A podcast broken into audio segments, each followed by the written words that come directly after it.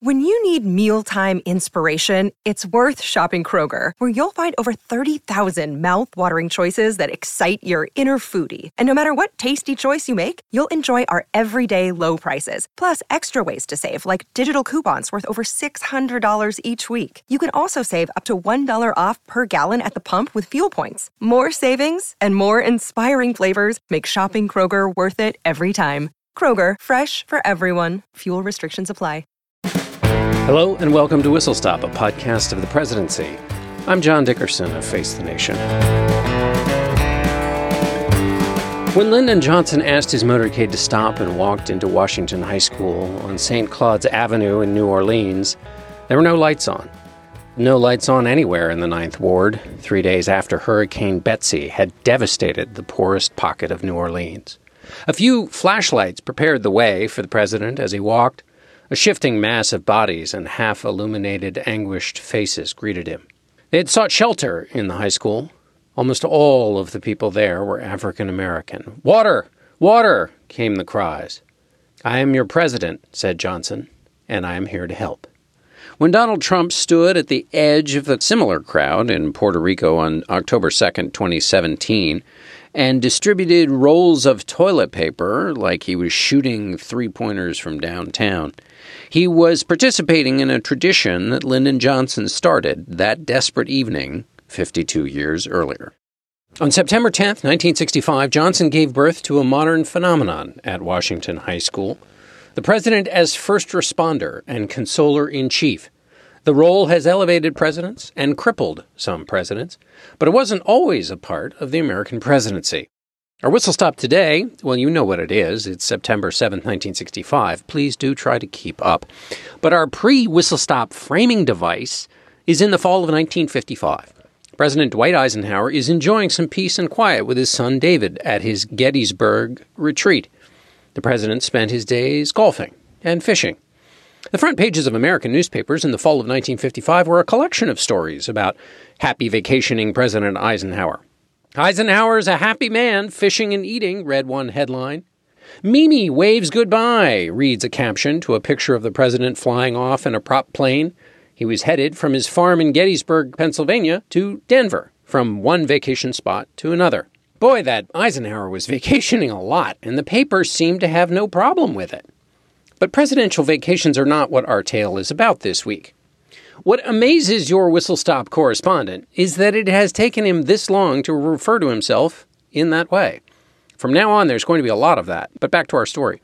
What amazed your whistle stop correspondent was the headlines and stories in 1955, all packed around these light as marshmallow pieces about Eisenhower's vacationing.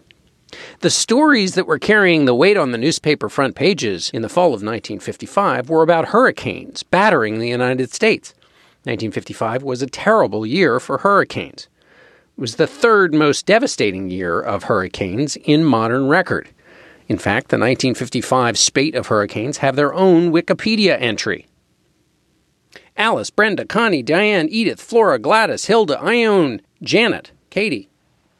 A lot of hurricanes.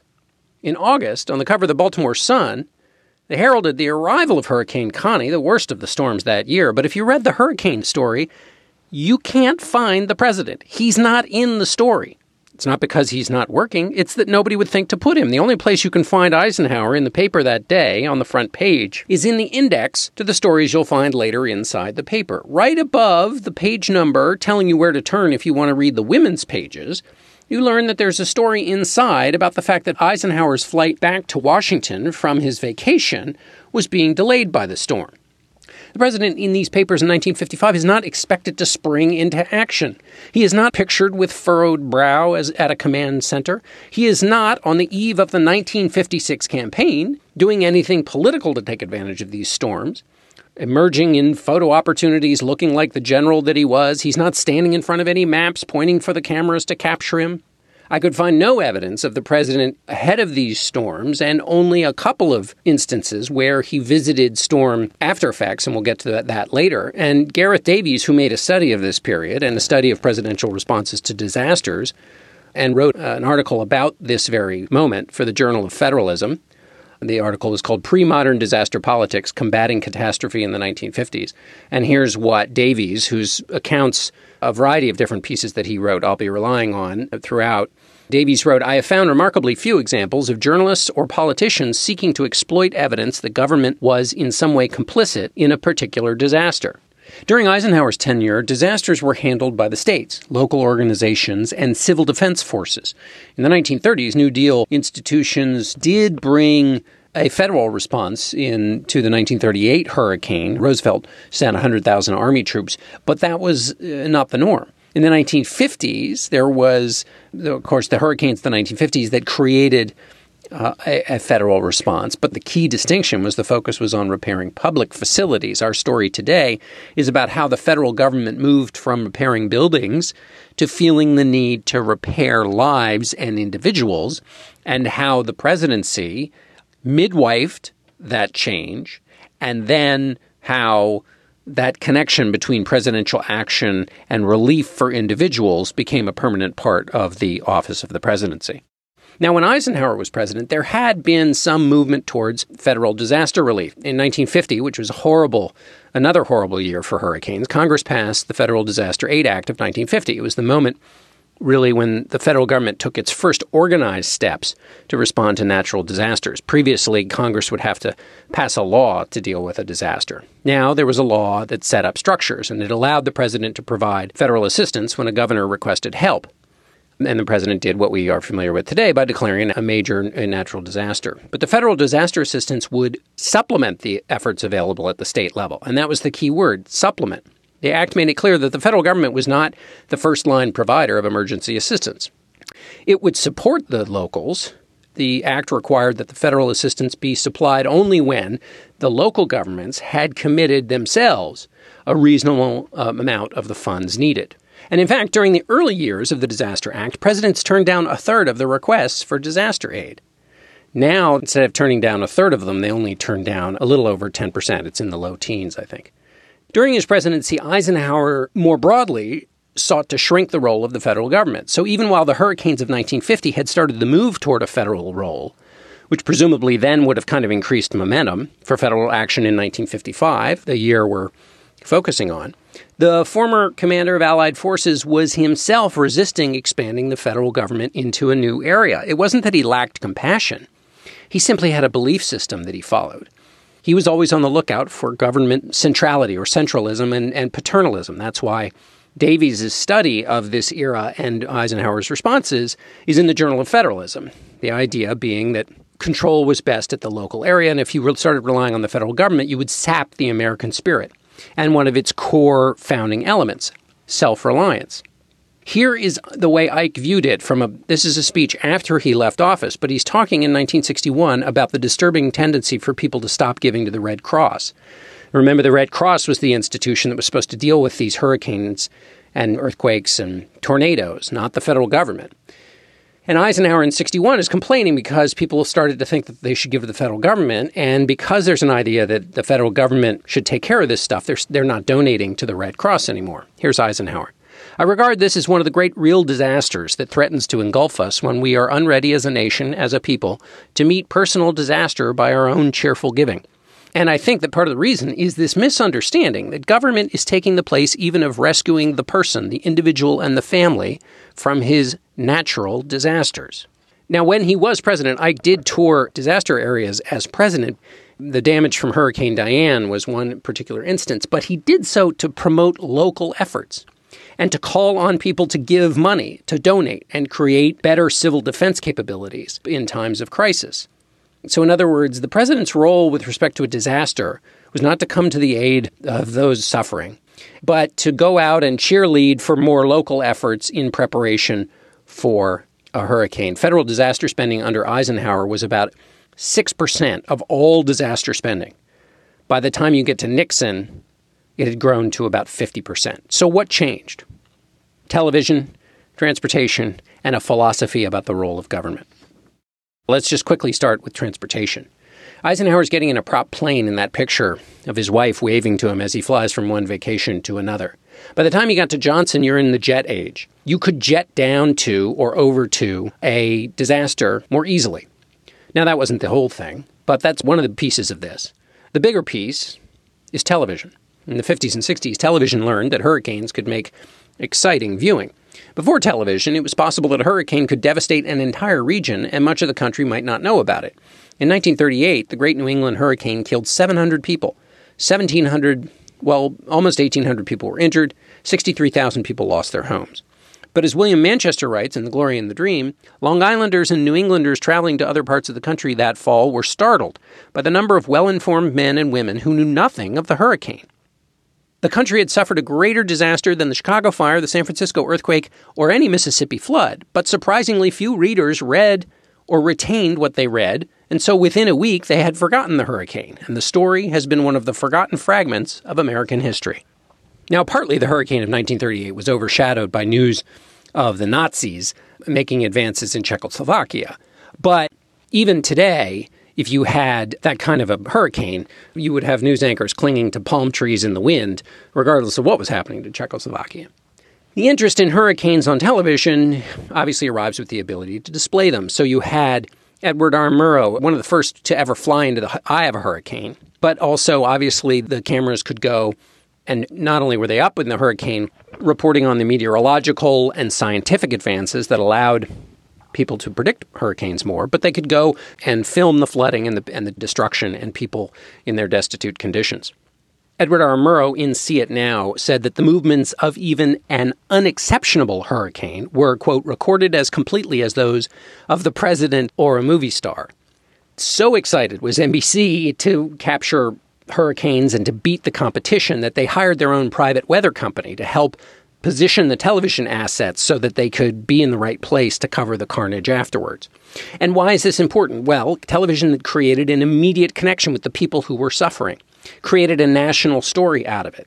That spread it across the nation, first of all, and that put pressure on the president. And as presidents also learned to use the medium to speak out to the nation, if the cameras were shooting the hurricane, that might be a place that a president might want to get himself in order to get good coverage and show the folks back home. It's not clear whether television created the action hero presidency or the action hero presidency was created by things like the New Deal and World War II and the fireside chats in which a president was there explaining to the country, being there for the country, leading national action or whether it was there and then television gave it a huge boost. With respect to disasters, though, I believe the answer is that the action hero presidency, where a president calms a nation and acts as a soothing voice in the night, that can be attributed to the New Deal in the Second World War. But then natural disasters came under the cloak of that same power and that same desire to show an energetic chief executive that can deliver quick results, but that all came later in the television age, that connection to the disasters. And that's essentially the deal with the office of the presidency.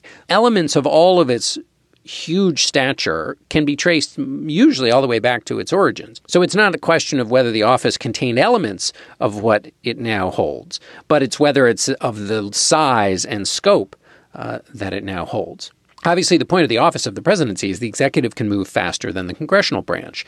But the expectations of the modern age, where planes move faster and the television creates a sense of immediacy uh, and the general pace of life quickens, that's called out and attracted presidents seeking to elevate their stature in a host of different ways, but notably with respect to disasters it's like each president has been like a Marvel Comics movie director. The first one has Spider Man rescue a few cabs that have got a bulky wheel. Then the next director ups the ante and has Spider Man rescue a subway car that's gone off the tracks. And then, of course, Spider Man has to rescue planes. And then finally, he's saving podcast hosts from extended metaphors.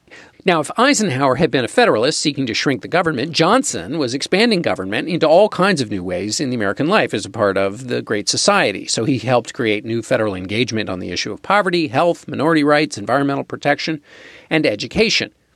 His visit to New Orleans, that opens up our narrative, was not his first presidential disaster trip, but what he had done in the previous ones during his presidency had been more limited. When he visited the Ohio River flooding in 1964, he did it in part to get his name in the papers in an election year. He was also working local politicians.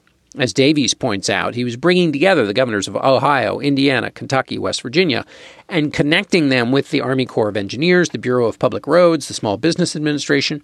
This is in keeping with that original conception of the president's relationship to disasters, which is that the locals were the ones in charge. And in this case, with the Ohio floods of 1964, he was acting as a facilitator acting on the periphery of the national disaster, certainly not making a big noise about it, not promising anything specifically to the constituents, but using the office to facilitate. His goal was retail as much as wholesale. In 1964, he had a response to the Alaska earthquake. He worked behind the scenes, but he didn't use it again for public relations purposes. Alaska was a little bit of a special case, too. The, the state had only joined the Union in 1959. So while the disaster was really well covered, Johnson didn't go to Alaska to visit.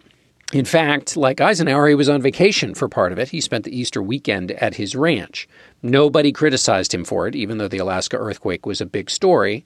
So, even the man who would redefine this relationship between the presidency and disasters inhabited for portions of his presidency the exact behavior that Eisenhower did in 1955 and that would seem so out of step today. But throughout the Johnson presidency, the disasters continued to present themselves his great society instinct was born out of his personal feeling about the presidency, you know, that it was there to do good for people. And this was a view of government, but it was also the way the guy behaved. He loved the adulation of the people. The disasters offered an opportunity to press the flesh, as they called it at the time. Liz Carpenter, the press secretary to Lady Bird Johnson, who had known the Johnsons for a long, long time, described President Johnson this way when I think of Lyndon Johnson, I always seem to see a long arm reaching out to pick up the telephone, to grab a sheaf of papers, to shake hands, to embrace, to comfort, to persuade, sometimes even to shove, but always to include. Yes, always to include. That's quoted in The Glory and the Dream, one of our constant resources.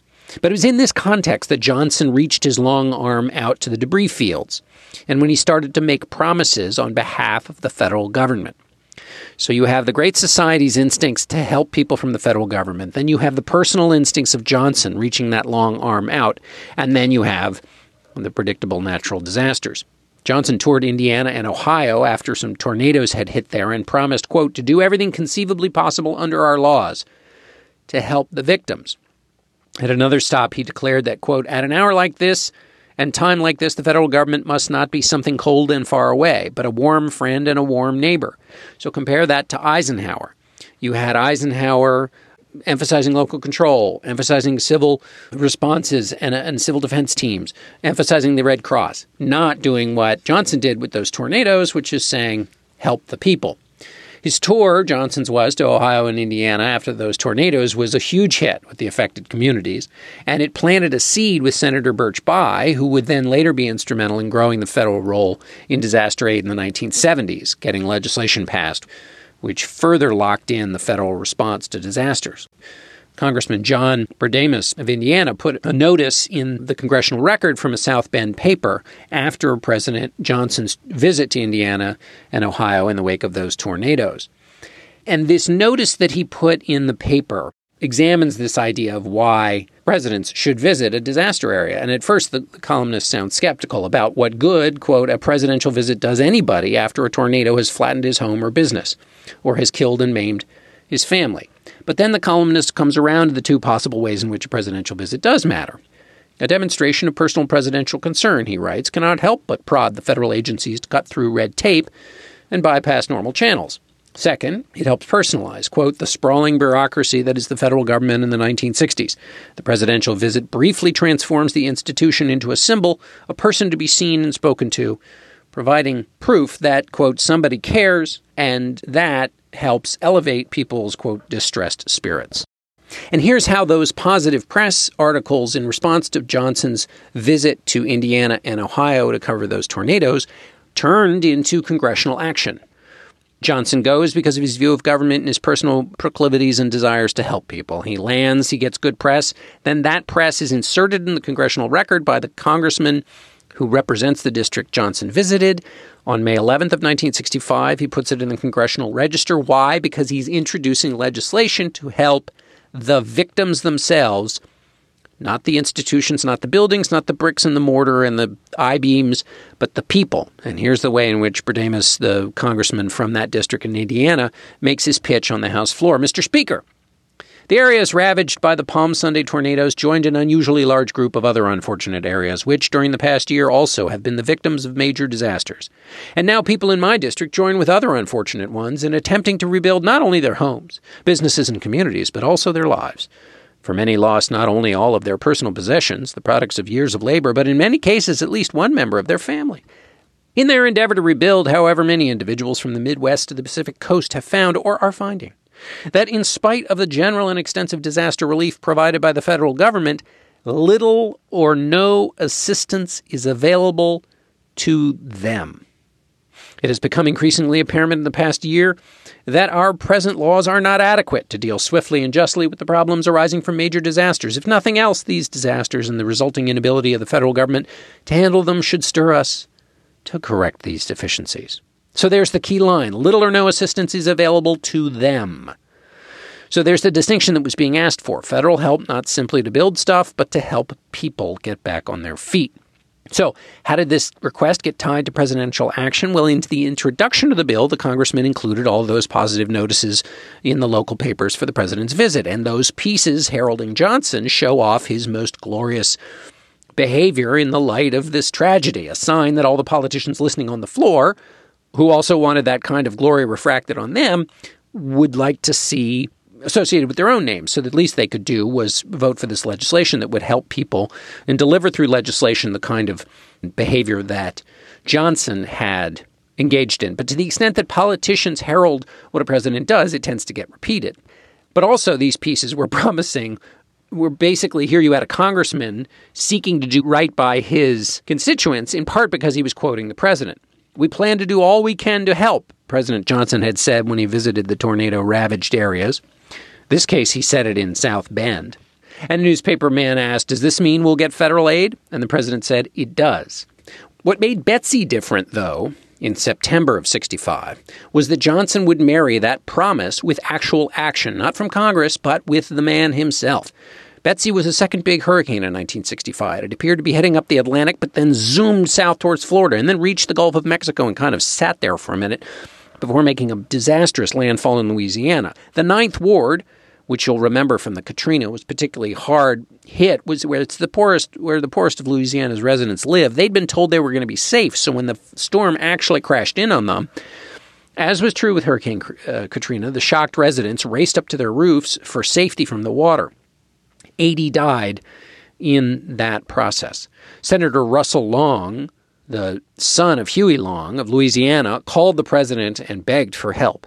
Mr. President, aside from the Great Lakes, the biggest lake in America is Lake Pontchartrain. It is now drained dry.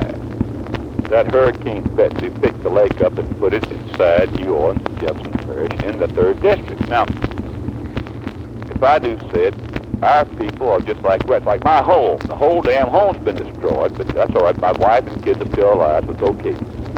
Mr. President, we have really headed down there, and we need your help. All right, you got it. Long predicted that if the president came to visit, he would so impress Louisianans who had mostly voted against Johnson the previous year because of his strong support for civil rights. He said to the president, If you go there right now, Mr. President, they couldn't beat you if Eisenhower ran. Johnson did not at first want to go to visit Louisiana. He told Long that he was too busy. He had complained to his uh, secretary earlier that every little boy in America was calling him on the phone, which just gives you some sense of how pressed upon life he felt. Calling him on the phone not because of the hurricane, but just because he felt like he was just beset with requests. But when Johnson then called his director of emergency planning, Buford Ellington, former governor of Tennessee, Johnson offered up the real reason that he wanted to go make the visit to the Ninth Ward, or, well, to Louisiana anyway. It wasn't good PR. It wasn't the people who were suffering. It was politics. He had asked Long to do a lot over the last year as a senator, and he owed Long something in return. So here's LBJ talking to his emergency planning director, Buford Ellington, about why he wants to go help Long. I actually don't think this warrants a trip, but you're the boss.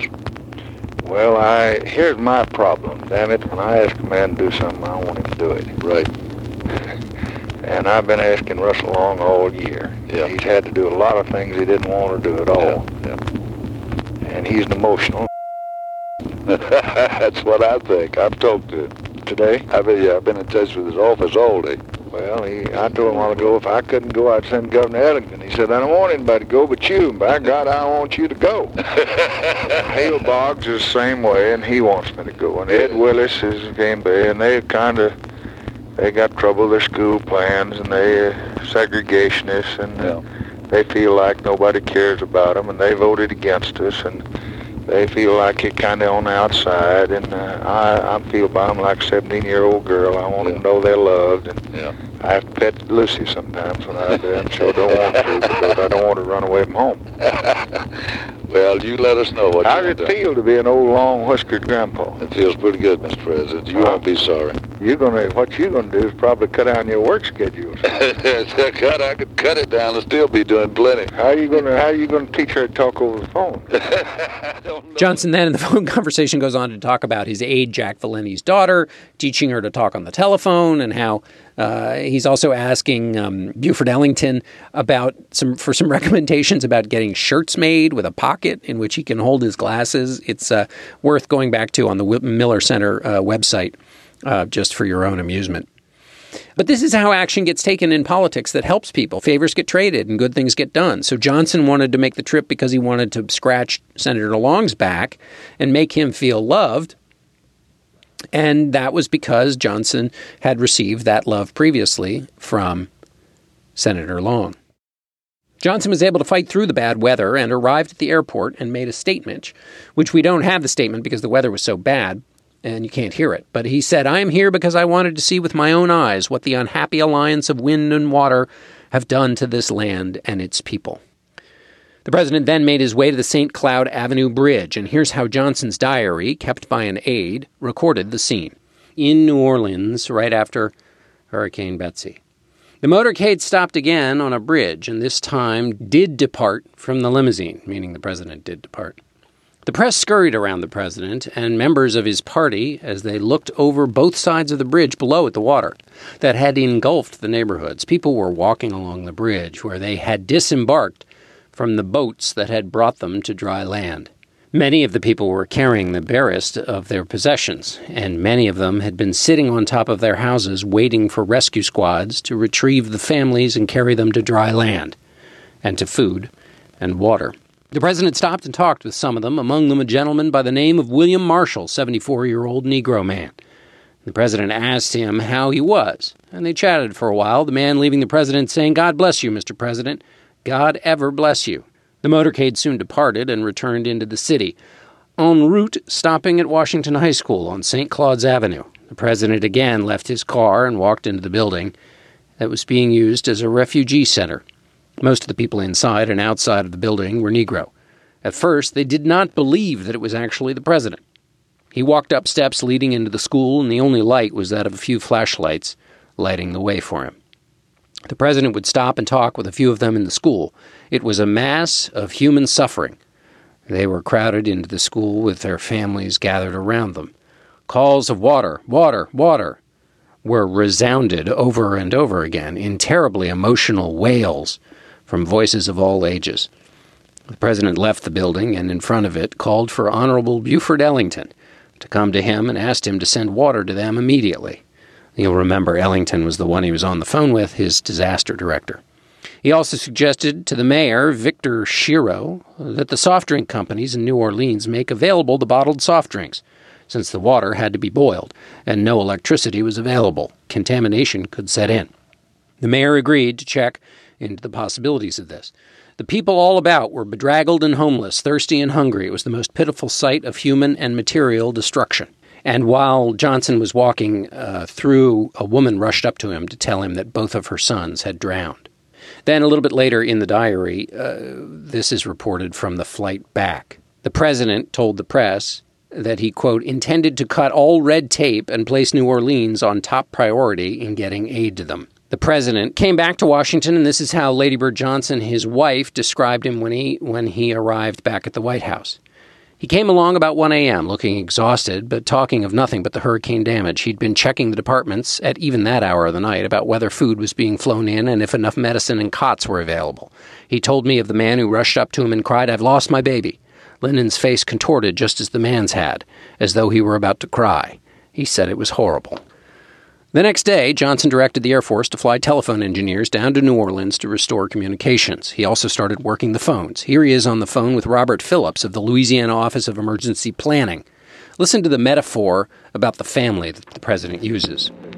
Uh, Mr. Phillips, this is Lyndon Johnson, uh, Senator Long uh, is here in the office, and we have reviewed uh, uh, the uh, problems that uh, result from this terrible uh, disaster that we've suffered there. And uh, we have gone from agency to agency, uh, beginning with the Corps of Engineers, the Veterans Administration, the Food and Drug Administration, the Agriculture Department, Small Business Administration, uh, all the services, Army, Navy, and Air Force, uh, the National Command Center, the Department of Agriculture, Interior, Maritime, Housing and Home Finance, and Bureau of Yards and Docks and Navy, Federal Communications, Federal Aviation, Bureau of Public Roads, Treasury, Commerce, and Interstate Commerce Commission. Now, in times of distress, uh, it's necessary that uh, all the members of the family get together and lay aside uh, any uh, uh, individual problems they have or any personal grievances and try to take care of the sick mother, and uh, uh, we've got a sick mother on our hands. And as I said the other night when I was there, we've got to cut out all the red tape. Uh, we've got to work around the clock. We've got to ignore hours.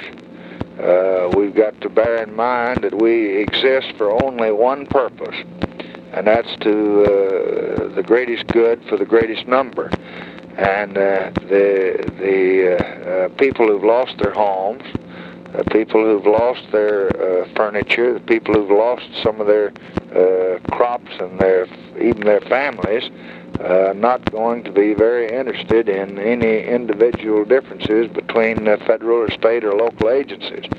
So I hope that all the government people can put their shoulder to the wheel without regard to hours, without regard to red tape, uh, bring to these people uh, the kind of assistance they need in this emergency, which is worthy of a great government and a great country. And I want to thank all the local officials and the city and county and state and parish officials. And I want to assure you that up here, if you have any problems, let me know about them. We'll get them straightened out. And down there, I don't want any problems to uh, that uh, the, the that the uh, uh, Betsy didn't uh, create to exist. I don't. Well, uh, uh, here Senator Long wants to say a word to you, and we'll do the job here, and we expect you all to do it there. Johnson also, after the hurricane, had other things to worry about. He had to manage a miscue that could have resulted in the equivalent of a chemical weapon explosion. Here's a couple of paragraphs from a Washington Post piece at the time talking about the president here, he also disclosed that he ordered that he ordered an all-out search late Saturday evening for a barge loaded with 600 tons of liquid chlorine, missing between Baton Rouge and New Orleans. Were the chlorine to escape from the barge tanks and be exposed to air, it would be converted into a highly toxic gas capable of killing up to 40,000 persons in a concentrated urban area. That chemical explosion never happened, obviously. In the end, Johnson helped get legislation passed to give $1,800 in loan forgiveness from the Small Business Administration for those that had been affected, and he secured funding from the Army Corps of Engineers for a plan to protect New Orleans. The Betsy Bill, which is to say the legislation produced after Hurricane Betsy, secured the idea that the federal government was there not just to rebuild the buildings and the roads, but that it had a duty to care for its suffering citizens a job that had been done by the Red Cross. So, in sum, we have the president working on the legislation, we have him going down to New Orleans, we have him getting on the phone and calling for the cutting of red tape. And we have in the papers then that same feedback mechanism that we had seen in the local papers in Indiana and Ohio from the visit to the tornadoes. We now see it in the Washington Post. Headline reads LBJ sees toll in hundreds, assumes charge of day and night relief operations. There it is action hero president assuming charge of day and night relief operations. It's a president at the helm. Gareth Davies, again in, in his various papers that he's written about this, makes a careful point to say we shouldn't go too far on this moment with Johnson's. His motives had elements of what we recognize today, but were also limited in their scope. So he was using disaster relief in some of these trips for specific needs that he had. But, you know, for example, in Betsy, he was going down there to help out Russell Long. So, in other words, he wasn't going down there to get his name in the papers or to get the television cameras to show him being empathetic or because there was a norm that suggested that he go visit. There was no such norm, as we demonstrated both with Eisenhower and with Johnson, who was, you know, went to his ranch for the weekend while Alaska was recovering from the earthquakes. So there was no norm, but he helped create the beginnings of it. Like much of the presidency, once a president changes its shape, in this case, going to the hurricane, taking personal action to deliver personal relief, not just infrastructure relief, it the presidency rarely snaps back to the original form. And this is particularly true when a president takes on a, a, an action or enlarges the office in a way that benefits him politically. Or, I should note, takes on a role in the office that if he doesn't perform it, would hurt him politically. So now modern presidents are expected to take charge when there's a big disaster. And they have to be visibly directing the response before it happens. Then they have to rush down there and both manage the whatever's going on, but also provide empathetic uh, and emotional leadership. Remember when President Obama sat with the 22 families after the massacre at the Newtown school? In that case, he was both the receptor of the grief of those 22, but also providing and, and that public role that the that the columnist wrote about when when Johnson went to Indiana during the, the tornado. That public grief role where he's also sending a signal that the, your federal government cares about you. And the body of the president is contained the entire nation uh, in a way for the people in that hard hit community. And this is, of course, why we now have a situation where presidents are compelled to go and must make this kind of gruesome calculation about how many people are killed and how big the, the damage is. And then, of course, sometimes going to spend, uh, to visit when there are relatively small disasters, but a president needs to improve their image, and so they go and do the disaster routine for purely political purposes. And so this is how we have come to the consoler in chief, the empathizer in chief, the responder in chief, that is now a common part of the presidency and is now the standard against which we measure the incumbent as he deals with the series of hurricanes that hit the United States in 2017 and provides his own unique form of response to those national moments. That's it for Whistle Stop this week. We'd love to hear what you think. Leave us a review on the iTunes Store. It helps us spread the word. It's that funny algorithm they use. Uh, so it helps us um, uh, get our little place in the sun so people can hear these stories and help use history to reflect upon the current moment. The further you go back, Churchill said, the more you can see ahead. Our producer is Jocelyn Frank. Our executive producer of Panoply Podcasts is Steve Lickteig. Our chief content officer is Andy Bowers. Our Whistle Stop Crackerjack researcher Brian Rosenwald would climb to the top of the tallest roof and, and endure the largest deluge to get us the great newspaper clippings and uh, academic articles, which are the basis for this and basically all the work we do. Whistle Stop is a part of the Panoply Network. You can explore the entire roster of podcasts at www.panoply.fm. The next installment of the Whistle Stop podcast on the presidency will be in two weeks. Until then, thanks for being out there.